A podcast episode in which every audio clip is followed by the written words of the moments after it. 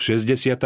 kapitola Na úteku Dávid, prenasledovaný Saulom, sa uchýlil k filištíncom. Keď Saul rozkázal vyvraždiť hospodinových kňazov, zachránil sa len jeden syn Achímelecha, syna Achitúbovho, menom Ebiátar a utiekol za Dávidom. Ebiátar oznámil Dávidovi, že Saul pobil kňazov hospodinových. Dávid povedal Ebiátarovi. Už v ten deň, keď tam bol Doek Edómsky, som vedel, že to určite oznámi Saulovi. Ja som zavinil záhubu všetkých duší domu tvojho otca. Zostaň u mňa, neboj sa, lebo kto by siahal na môj život – bude siahať i na tvoj, ale pri mne budeš v bezpečí. Kráľom ustavične prenasledovaný Dávid nenachádzal nikde miesto, kde by mohol byť na pokoji a v bezpečí. S malou skupinou svojich chrabrých mužov oslobodil mesto Keila, ktoré chceli dobiť filištínci. Dávid sa však ani medzi obyvateľmi oslobodeného mesta necítil bezpečne. Preto sa z Keily uchýlil do pohoria púšte Zív. V tom čase, keď mal len málo svetlých okamžikov, Dávida nečakane potešila návšteva Jonatána, ktorý sa dozvedel o jeho úkryte. Obaja potom prežili šťastné chvíle úprimného priateľstva. Porozprávali sa o svojich zážitkoch a Jonatán povzbudzoval Dávida slovami. Neboj sa, lebo ťa nedočiahne ruka môjho otca Saula. Ty budeš kráľovať nad Izraelom a ja budem len druhým po tebe. I môj otec Saul o tom vie. Keď sa zhovárali o božích divoch s Dávidom, prenasledovaný utečenec znova získal odvahu a obaja uzavreli zmluvu pred hospodinom. Dávid ostal v Chóreši a Jonatán sa vrátil domov. Keď Jonatán odišiel, Dávid sa povzbudzoval spevom a hrou na harfe. K hospodinovi sa utiekam. Ako mi môžete povedať, úleď na váš vrch ako vtáča, lebo hľa bezbožní napínajú luk, na tetivu si kladú šíp, by potme vystrelili na úprimných srdcom. Ak sa základy zrútia, čo vykoná spravodlivý? Hospodin je vo svojom svetom paláci, hospodin na nebesiach má svoj trón. Jeho oči hľadia, jeho myhalnice skúmajú ľudských synov. Hospodin skúma spravodlivého i bezbožného, ale jeho duša nenávidí milovníka násilia. Zífovci, na ktorých pusté územie sa Dávid po odchode z Keily uchýlil, poslali Saulovi do Gibej správu, že vedia, kde sa Dávid skrýva a že ho zavedú do jeho úkrytu. Dávid však dostal pokyn o ich zámeroch, preto zmenil miesto svojho pobytu a útočisko našiel v hornatine medzi púšťou Maón a mŕtvým morom. Potom Saulovi oznámili. Dávid je na púšti En Gedi. Vtedy Saul vzal 3000 mužov, vybraných z celého Izraela, a šiel hľadať Dávida i jeho mužov východne od skál kozorožcov. Dávidova družina mala len 600 mužov, kým Saul vytiahol proti nemu s tromi tisícami vojakov. Izajov syn a jeho druhovia čakali v odľahlej jaskyni na Boží pokyn, čo majú robiť. Saul pri vstupe na vrch odbočil, a celkom sám vošiel práve do jaskyne, v ktorej sa skrýval Dávid so svojimi mužmi. Dávidovi druhovia žiadali svojho vodcu, aby Saula zabil. Príležitosť mať kráľa v moci pokladali za jasný dôkaz, že nepriateľa im do rúk vydal sám Boh, aby ho mohli usmrtiť. Dávid mal pokušenie tento návrh prijať – no hlas svedomia mu v tom bránil, preto povedal Nevstiahnem ruku na svojho pána, lebo je pomazaným hospodinovým. Dávidovi muži však nechceli nechať Saula len tak v pokoji odísť a svojmu vodcovi pripomenuli Božie slová. Vydám ti tvojho nepriateľa do rúk, aby si s ním naložil, ako za dobré uznáš. Vtedy Dávid vstal a tajne odrezal cíp plášťa, ktorý mal Saul na sebe – Vyčítal si však, že poškodil kráľovo rúcho. Keď Saul vychádzal z jaskyne a chcel Dávida ďalej hľadať, na svoje prekvapenie počul hlas. Pán môj a kráľ môj. Obrátil sa, aby videl, kto ho oslovil. Bol to syn Izajov, muž, ktorého chce už tak dlho dostať do svojej moci, aby ho mohol zabiť. Dávid sa kráľovi poklonil, čím ho uznal za svojho pána. Saulovi potom povedal Prečo počúvaš na reči ľudí, ktorí hovoria, že Dávid hľadá tvoju skazu? Hľa, dnes vidíš na vlastné oči, že ťa hospodin dnes vydal v jaskyni do mojej ruky. Nahovárali ma, aby som ťa zabil, ale ušetril som ťa a povedal som si – Nevstiahnem ruku na svojho pána, lebo je pomazaným hospodinovým. Oče môj, pozri sa a viď cíp svojho plášťa v mojej ruke. Pretože som odrezal cíp tvojho plášťa a nezabil som ťa, poznaj v tom a viď, že v mojej ruke nie je zla a neprávosti, ani som sa neprehrešil proti tebe.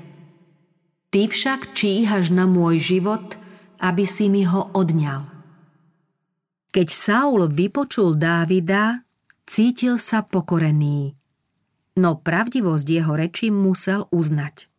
Bol hlboko dojatý a rozochvený, keď si uvedomil, že ten, ktorého chcel pripraviť o život, má ho celkom v moci. Pred ním stál Dávid, vedomý si svojej neviny. Saul zvolal dojato. Je to tvoj hlas, syn môj Dávid. A Saul hlasito zaplakal. I povedal Dávidovi, si spravodlivejší ako ja, lebo ty si mi robil dobre, ale ja som ti robil zle. Veď ak niekto dopadne svojho nepriateľa, či ho prepustí jeho cestou po dobrom? Nech ti hospodin odplatí dobrým za to, čo si mi dnes urobil. Teraz hľa istotne viem, že budeš kráľom a že bude pevné kráľovstvo Izraela v tvojej ruke. Potom Dávid uzavrel so Saulom dohodu, že keď sa tak raz stane, bude k Saulovej rodine milosrdný a nevyhubí ju. Dávid si uvedomoval, ako sa Saul predtým správal a preto kráľovmu uisteniu nemohol veriť ani dúfať, že jeho pokánie bude trvalejšie. Preto ani po Saulovom odchode horskú pevnosť neopustil. Nepriateľstvo, ktoré voči Božím sluhom prechovávajú tí, čo sú pod vplyvom satanovej moci, Občas sa môže zmeniť na náklonnosť, ale zmena nezvykne byť trvalá. Zlomyselní ľudia, ktorí Božím sluhom spôsobujú nejaké príkorie, bývajú občas presvedčení, že robia zle. Vtedy ich totiž presvieča Boží duch a pod jeho vplyvom sa potom kajajú pred Bohom i pred tými, ktorým ublížili a ich správanie sa mení. Len čo však začnú poslúchať satanovo našepkávanie, ozvú sa v nich staré pochybnosti a ožije dávne nepriateľstvo. Znova potom robia to, čo už oľutovali a čoho sa načas zriekli. Opäť zlorečia tým, ktorým kajúcne vyznali svoje previnenie a začnú ich znova obviňovať a odsudzovať. Satan ich potom mocnejšie spútava než predtým, pretože zhrešili proti jasnejšiemu svetlu. Samuelova smrť Keď Samuel zomrel, celý Izrael sa zhromaždil a trúchlil nad ním. Pochovali ho v jeho dome v ráme. Izraelský národ pokladal Samuelovú smrť za nenahraditeľnú stratu. Zármutok národa nad odchodom veľkého, láskavého proroka a skvelého sudcu bol hlboký a úprimný. Samuel bol od svojej mladosti čestným služobníkom v Izraeli. Samuel mal väčší vplyv než Saul, pretože jeho život sa vyznačoval vernosťou, poslušnosťou a oddanosťou. Spravodlivo súdil Izrael po celý svoj život – keď Izraelci porovnávali Saulov život so životom Samuelovým, uvedomovali si, akej chyby sa dopustili, keď si žiadali kráľa, aby sa nelíšili od okolitých národov. Mnohí z obavou pozorovali stav mravne upadajúcej spoločnosti, v ktorej sa rýchlo šíri nevera a bezbožnosť. Príklad ich panovníka zhubne vplýval na vyvolený národ – Izraelci mali dôvod oplakávať Božieho proroka Samuela. Národ prišiel o zakladateľa a predstaviteľa posvetných prorockých škôl. Nebolo to všetko. Stratil toho, ku ktorému sa v svojom trápení obvykle utiekal a ktorý sa zaň prihováral u Boha a vždy od neho vyprosoval to najlepšie pre svoj ľud. Samuelov príhovor u Boha dával ľudu pocit bezpečnosti, lebo veľa zmôže naliehavá modlitba spravodlivého. Národ teraz pocitoval, že Boh ho opúšťa. Zdalo sa, že kráľa postihuje šialenstvo. Právo bolo zvrátené a na miesto poriadku nastúpil zmetok. Boh povolal svojho zostarnutého služobníka do hrobového odpočinku práve vtedy, keď sa národ zmietal vo vnútorných rozporoch a najviac by potreboval Samuelové rozvážne a zbožné rady. Pri pohľade na tiché miesto jeho odpočinku trpko spomínali na svoju nerozvážnosť, že ho ako svojho vládcu zavrhli pretože Samuel bol v takom úzkom styku s nebom, ako by celý Izrael spájal s Božím trónom. Samuel ich učil milovať Boha a poslúchať ho. Teraz, keď bol už mŕtvy, Izraelci si uvedomovali, že sú vydaní na milosť a nemilosť kráľa, ktorý sa spojil so satanom a národ odvracia od Boha a neba. Dávid sa nemohol zúčastniť Samuelovho pohrebu. Žialil však za ním tak hlboko a úprimne, ako vie žialiť len verný syn za svojim milovaným otcom. Uvedomoval si, že Samuelova smrť pretrhla ďalšie puto, ktoré brzdilo Saula v jeho svojvoľných činoch a teraz sa cítil viac ohrozený, ako keď prorok žil. Saul bol plne zaujatý starostiami súvisiacimi so Samuelovou smrťou a Dávid túto situáciu využil, aby si vyhľadal bezpečnejší úkryt. Našiel ho na púšti Páran. Tu zložil dva známe žalmy 120 a 121. V pustej divočine si uvedomoval, že prorok je mŕtvy a kráľ mu je nepriateľom a preto v žiali spieval Bohu. Od hospodina moja pomoc, ktorý utvoril nebo i zem. Nedá, aby sa klátila tvoja noha. Tvoj ochranca nedrieme. Nie nedrieme ani nespí ochranca Izraela. Chrániť ťa bude hospodin pred každým zlom, on bude chrániť tvoju dušu Hospodin bude chrániť tvoje vychádzanie i tvoje vchádzanie od teraz až na veky. Nábal a Abigail keď sa Dávid so svojou družinou zdržiavali na Páranskej púšti, chránili pred lúpežníkmi stáda oviec a rožný dobytok boháčovi Nábalovi, ktorý mal v tejto krajine veľký statok. Nábal bol muž z rodu Kálebovho, človek surový a lakomý. Bol čas strihania oviec a vtedy bývalo veselo.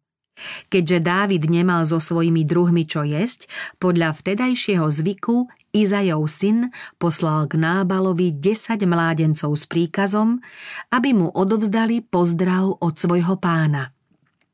Povedal, takto povedzte môjmu bratovi, pokoj tebe a pokoj tvojmu domu, pokoj všetkému, čo je tvoje. Práve som počul, že máš strihačov. Kedy si tvoji pastieri bývali s nami – Nikdy sme im neublížili a nič sa im nestratilo nikdy po celý čas, čo boli v Karmele. Opýtaj sa svojich sluhov a povedia ti. Nech títo mládenci nájdu priazeň v tvojich očiach, veď sme prišli v dobrý deň. Daj, prosíme, svojim služobníkom a svojmu synovi Dávidovi, čo máš po ruke. Dávid a jeho druhovia ochránili nábalových pastierov i jeho stáda a teraz žiadali, aby boháč za cennú službu, ktorú mu preukázali, zo svojej hojnosti zmiernil ich nedostatok potravy. Dávid a jeho muži si mohli aj sami vziať z jeho stád, ale neurobili to. Zachovali sa čestne. Ich zväzť však na nábala nejako nezapôsobila – Dávidovi však odkázal. Kto je Dávid a kto je syn Izajov? Dnes je mnoho takých sluhov, ktorí ušli od svojich pánov. Mám a zda vziať svoj chlieb, vodu a meso z dobytka, ktorý som pobil pre svojich strihačov a dať mužom, o ktorých neviem, odkiaľ sú? Keď sa mládenci vrátili s prázdnymi rukami a Dávidovi všetko rozpovedali, Dávid sa rozhneval. Svojim mužom rozkázal, aby sa pripravili do boja, lebo sa rozhodol potrestať muža, ktorý mu upiera jeho zaslúženú odmenu a ešte ho aj uráža. Toto unáhlené rozhodnutie zodpovedalo skôr povahe Saulovej než Dávidovej a svedčilo o tom, že Dávid musí ešte prejsť školou utrpenia a v nej sa naučiť trpezlivosti. Keď Nábal prepustil Dávidových mládencov, jeden z jeho sluhov sa ponáhľal k Nábalovej manželke Abigaile a povedal jej, čo sa stalo. Dávid poslal z púšte poslov pozdraviť nášho pána, ale on sa osopil na nich. Títo muži boli veľmi dobrí, nikdy nám neublížili a nič sa nám nikdy nestratilo po celý čas, čo sme chodili s nimi, keď sme boli na púšti. Boli múrom okolo nás v noci i vodne po všetky dni, čo sme s nimi pásli stádo. Preto si teraz rozmysli a uváž, čo máš robiť, lebo skaza nášho pána a celého jeho domu je už hotovou vecou. Abigail sa neradila so svojím mužom, ani mu nič nepovedala o svojom úmysle a prichystala množstvo potravy, dala to naložiť na oslov a sluhov poslala vopred. Sama sa potom vydala na cestu, aby sa stretla s Dávidom a s jeho družinou. Zastihla ich na svahu kopca. Keď Abigail uvidela Dávida, Rýchlo zosadla z osla, padla pred Dávidom na tvár a poklonila sa až k zemi. Padla mu k nohám a povedala Ja sama som na vine, pán môj. Nechže smie prehovoriť k tebe tvoja dievka, vypočuj slová svojej služobnice. Zatiaľ čo Abigail oslovila Dávida s takou úctou, ako by sa zhovárala s korunovaným kráľom, Nábal sa pohrdavo spýtal, kto je Dávid? Abigail povedala, Pán môj, Prívetivo sa snažila upokojiť urazeného Dávida a ospravedlniť svojho muža. Múdro a vľúdne bez okázalosti a pýchy rozpovedala Dávidovi, ako veľmi miluje svoju rodinu a vysvetlila mu, aby neblúdnosť jej muža nebral ako urážku namierenú proti svojej osobe, ale len ako prejav nešťastnej a sebeckej povahy. A teraz, pán môj, akože žije hospodin a akože ty žiješ, Hospodin ti prekazil previniť sa a pomôcť si vlastnou rukou. Nech sú ako nábal tvoji nepriatelia a tí, čo zle chcú môjmu pánovi. Abigail sa snažila odvrátiť Dávida od nerozvážnej, unáhlenej odvety. Nevidela v tom svoju zásluhu, ale česť a chválu vzdala za to Bohu. Potom ponúkla Dávidovým mužom hojné zásoby potravín ako zmierny dar a znova povedala, že náčelníkov hnev vyvolala ona sama. Povedala, odpusť prosím previnenie svojej dievke, lebo hospodin istotne zbuduje môjmu pánovi trvalý dom, pretože môj pán vedie hospodinové boje. A odkedy žiješ, niet pri tebe nič zlého. Abigail naznačovala, ako si má Dávid počínať. Má viesť hospodinové boje. Nemá vyhľadávať pomstu za osobnú krivdu, ani keby šlo o zradcu. Potom dodala. Keby aj povstal človek, čo by ťa prenasledoval a siahal ti na život – duša môjho pána bude pojatá do zväzku tých, čo žijú s hospodinom, tvojím Bohom. Keď hospodin splní môjmu pánovi všetko dobré, čo povedal o tebe a ustanoví ťa za knieža nad Izraelom, nebude to pôsobiť môjmu pánovi prekážku ani výčitku svedomia, že si vylial nevinnú krv, že si môj pán sám pomohol – ale keď hospodin urobí dobré môjmu pánovi, rozpomeň sa na svoju dievku. Toto mohol povedať len ten, kto je obdarený múdrosťou z hora. Ako kvetina vydáva svoju vôňu, tak z Abigaily vyžarovala zbožnosť, ktorá sa celkom mimochodom zračila v jej tvári, v slovách i v skutkoch. V jej srdci prebýval duch Božieho syna. Jej pokojný prejav sprevádzal pôvab plný vľúdnej rozvahy a na Dávida neobyčajne zapôsobil. Roztrpčenosť ho prešla a hnev ho opustil. Zhrozil sa pri pomyslení, aké následky mohla mať jeho unáhlenosť. Blahoslavení tí, čo šíria pokoj, lebo ich budú volať Božími synmi. Kiež by bolo viac takých ľudí ako táto izraelská žena, ktorí by rozvážne a vľúdne vedeli utíšiť rozbúrené city, ochrániť pred unáhlenosťou a tým zabrániť zlu. Život zasvetený Kristovi stále šíri svetlo, útechu a pokoj. Sprevádza ho čistota, slušnosť, jednoduchosť, prirodzenosť a užitočnosť. Usmerňuje ho tá istá nesebecká láska, ktorá posvecuje jeho vplyv. Keďže v ňom prebýva Kristus, všade zanecháva svetlú stopu. Takou múdrou kazateľkou a radkyňou bola Abigail. Pod vplyvom jej slov Dávid uvažoval o svojom roztrpčení a videl ho v inom svetle. Uvedomil si, že konal nerozumne a že sa neovládol. Výčitku pokorne prijal a vyjadril slovami. Ak ma spravodlivý bije, je to milosť. Ak ma kára, je to olej na moju hlavu. Prejavil vďačnosť za to, že mu Abigail dobre poradila. Mnohí si myslia, že si zaslúžia pochvalu, ak výčitku príjmú bez reptania. Málo je však takých, čo výčitku príjmajú prívetivo a ďakujú tým, čo ich chceli ochrániť pred nerozvážnym správaním. Po návrate domov Abigail našla Nábala a jeho hostí pri veľkom hodovaní, ktoré sa zvrhlo do nestriedmého pitia. Preto svojmu mužovi mohla len na druhý deň rozpovedať, ako sa stretla s Dávidom a o čom sa spolu zhovárali. Nábal bol človek z Babelí a keď si uvedomil, ako svojou nerozvážnosťou prišiel takmer o život, ranila ho mŕtvica. Obava, že Dávid sa mu môže predsa len pomstiť, ho tak vyľakala, že bol celkom bezmocný a nič nevnímal. Po desiatich dňoch zomrel.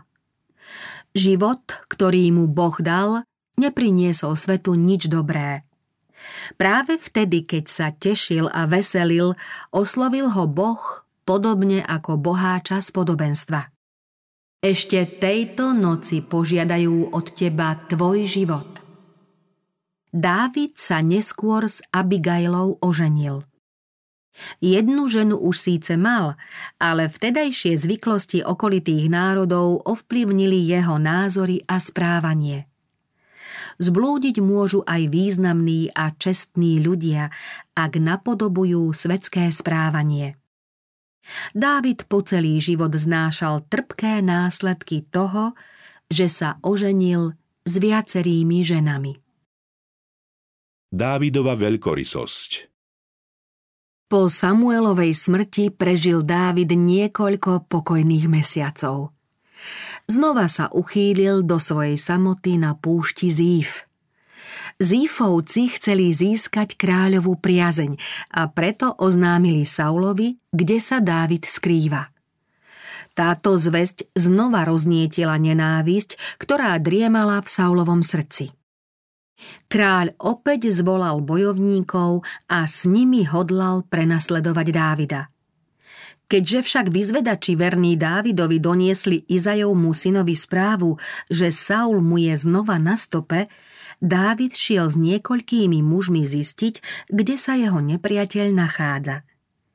Keď pri opatrnom nočnom prieskume narazili na tábor, zistili, že pred sebou majú stany kráľa a jeho pobočníkov.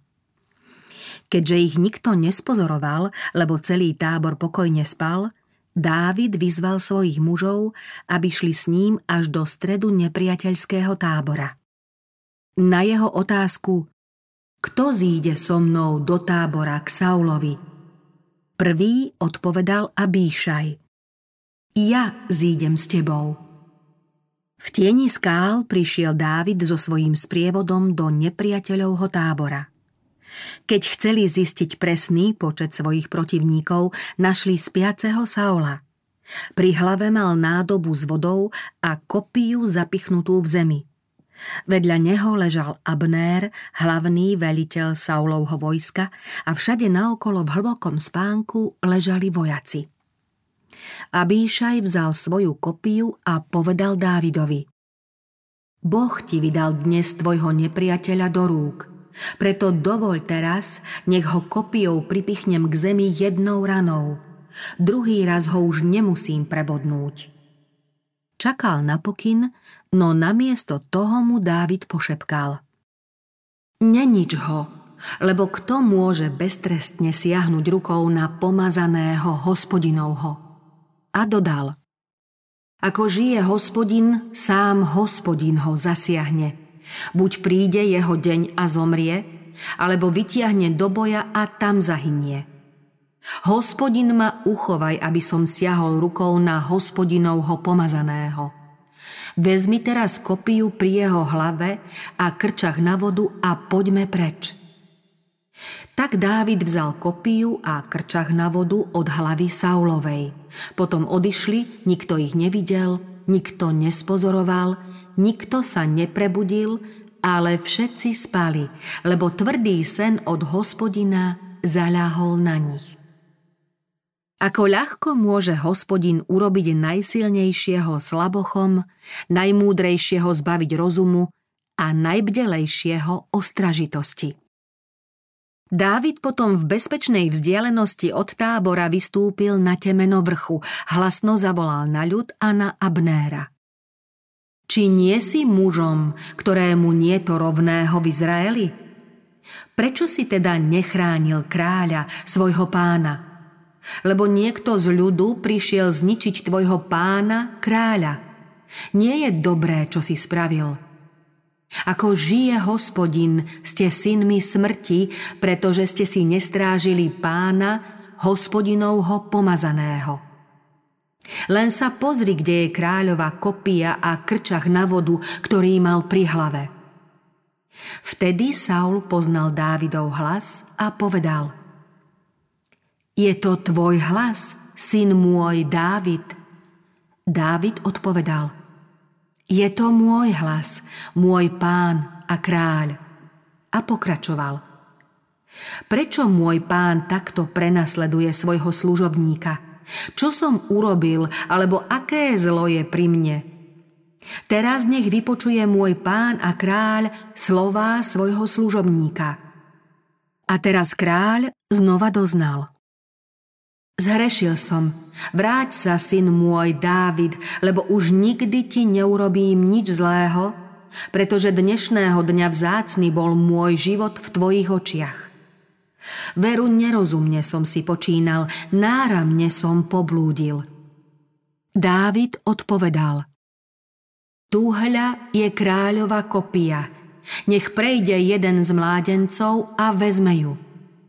Hoci Saul slúbil, už nikdy ti neurobím nič zlého, Dávid sa nevydal do jeho moci. U filištíncov Dávid už druhý krát ušetril život svojho panovníka a Saula to hlboko dojalo – takže si ešte pokornejšie priznal svoju chybu. Prejav toľkej dobroty ho ohromil a pokoril. Pri rozlúčke s Dávidom Saul zvolal. Požehnaný si, syn môj, Dávid. Ty to iste vykonáš a určite to zvládneš. Izajov syn však nedôveroval, že by sa aj toto kráľovo náladové vyznanie nezmenilo. Dávid prestával dúfať, že sa so Saulom niekedy zmieri. Keďže sa nechcel stať obeťou kráľovej nenávisti, rozhodol sa nájsť si v krajine filištíncov nové útočisko. So šestom mužmi, ktorým velil, odišiel Gachíšovi, kráľovi Gatu.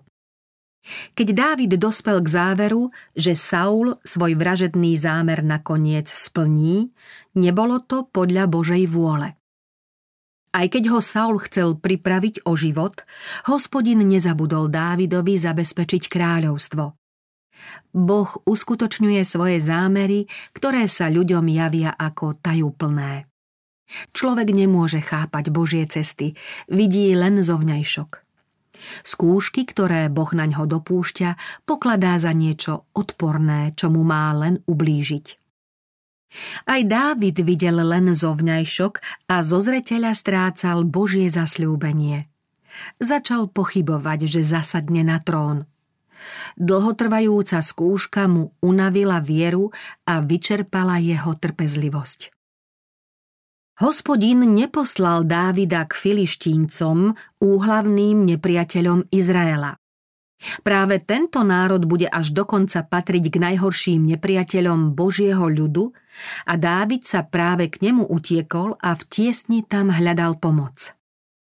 Prestal dôverovať Saulovi i tým, čo mu slúžili a vydal sa na milosť nepriateľom vlastného národa. Dávid sa osvedčil ako statočný vojvodca, ako rozumný a úspešný bojovník. Keď sa však uchýlil k filištíncom, konal proti vlastným záujmom. Podľa Božej vôle mal svoju zástavu rozvinúť v judskej krajine, ale pre nedostatok viery sa bez Božieho príkazu rozhodol opustiť miesto, kde mal plniť svoje povinnosti. Dávid svojou nedôverou znevážil Boha. Filištínci sa Dávida báli viac ako Saula s celou jeho armádou. Svojím rozhodnutím hľadať ochranu u filištíncov odhalil nepriateľovi slabosť vlastného národa. Tým povzbudil týchto krutých odporcov Izraela, aby Boží ľud ešte viac utláčali. Hospodin pomazal Dávida, aby bránil Boží ľud – Boží služobníci nemali predsa povzbudzovať svojich neveriacich nepriateľov tým, že im odhalia slabiny vyvoleného ľudu alebo že budú k jeho blahu ľahostajní. Dávid svojim odchodom k pohanom vzbudil u svojich bratov dojem, že šiel slúžiť pohanským bohom. Svojím činom dal podnet k nesprávnemu výkladu vlastných pohnútok a preto boli mnohí proti nemu zaujatí. Práve to však chcel Satan, pretože božích nepriateľov a odporcov Božieho ľudu potešilo, keď hľadal útočisko u filištíncov. Aj keď Dávid neprestal ctiť Boha a Božiemu dielu zostal verný, predsa len vieru v Boha zamenil za osobnú bezpečnosť, čím poškvrnil svoju úprimnosť a vernosť, ktorú Boh vyžaduje od svojich služobníkov. Filištínsky kráľ prijal Dávida srdečne. Obdivoval ho, preto ho tak vľúdne prijal a jeho samolúbosti muselo predsa lichotiť, že Izraelec hľadá u ňoho ochranu. Na Achíšovom území sa Dávid cítil bezpečne. Prišiel sem s celou rodinou, s príbuzenstvom, so všetkým svojím majetkom i so svojimi oddanými mužmi. Zrejme sa v krajine filištíncov hodlal natrvalo usadiť. Keďže to Achíšovi vyhovovalo, slúbil, že izraelským utečencom poskytne ochranu.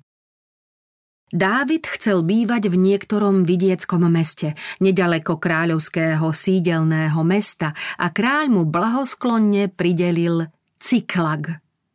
Dávid vedel, že preňho a pre jeho ľudí by nebolo bezpečné bývať v prostredí veľkomestského modlárskeho vplyvu.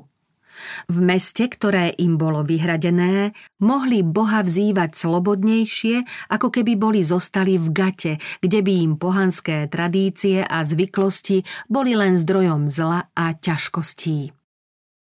Z vyhradeného mesta Dávid podnikal vojnové výpady proti Gešúrcom, Girzancom a Málekovcom a pozabíjal všetkých, aby sa o tom do Gatu nedostala nejaká správa. Po návrate z boja Achíšovi vždy predstieral, že porážal príslušníkov vlastného národa a mužov Júdovho kmeňa. Kráľ mu veril a v Dávidovi videl posilu pre filištíncov. Hovoril, Úplne sa zošklivil svojmu izraelskému ľudu. Bude mi teda sluhom na veky. Dávid vedel, že podľa Božej vôle treba tieto pohanské národy vyhubiť a že táto povinnosť pripadla práve jemu. Kedykoľvek sa však uchýlil ku klamstvu, nikdy to nepochádzalo z Božej rady. V tie dni zhromaždili filištínci svoje vojská do boja proti Izraelu. Vtedy povedal Achíš Dávidovi Uvedom si, že pôjdeš so mnou na vojnu ty i tvoji muži. Dávida ani nenapadlo, že by mal bojovať proti vlastnému národu. Nevedel však, ako sa zachovať, kým mu okolnosti nenaznačia, čo by mal urobiť. Preto kráľovi odpovedal vyhýbavo. Teraz spoznáš, čo dokáže tvoj služobník. Achíš si tieto slová vysvetľoval ako prísľub, že Dávid mu v nastávajúcej vojne výrazne pomôže a preto mu prislúbil, že ho pri kráľovskom dvore filištíncov poctí vysokým postavením. Aj keď Dávid vo svojej viere v Božie zasľúbenie zaváhal, predsa len nezabúdal, že Samuel ho pomazal za izraelského kráľa. Pripomínal si, ako mu Boh v minulosti pomáhal výťaziť nad nepriateľmi. Stále myslel na veľké Božie milosrdenstvo, ktoré ho zachránilo pred Saulom. Rozhodol sa, že Božiemu dedičstvu zostane verný. Aj keď ho izraelský kráľ chcel pripraviť o život, so svojimi bojovníkmi sa s nepriateľmi vlastného národa nespojí.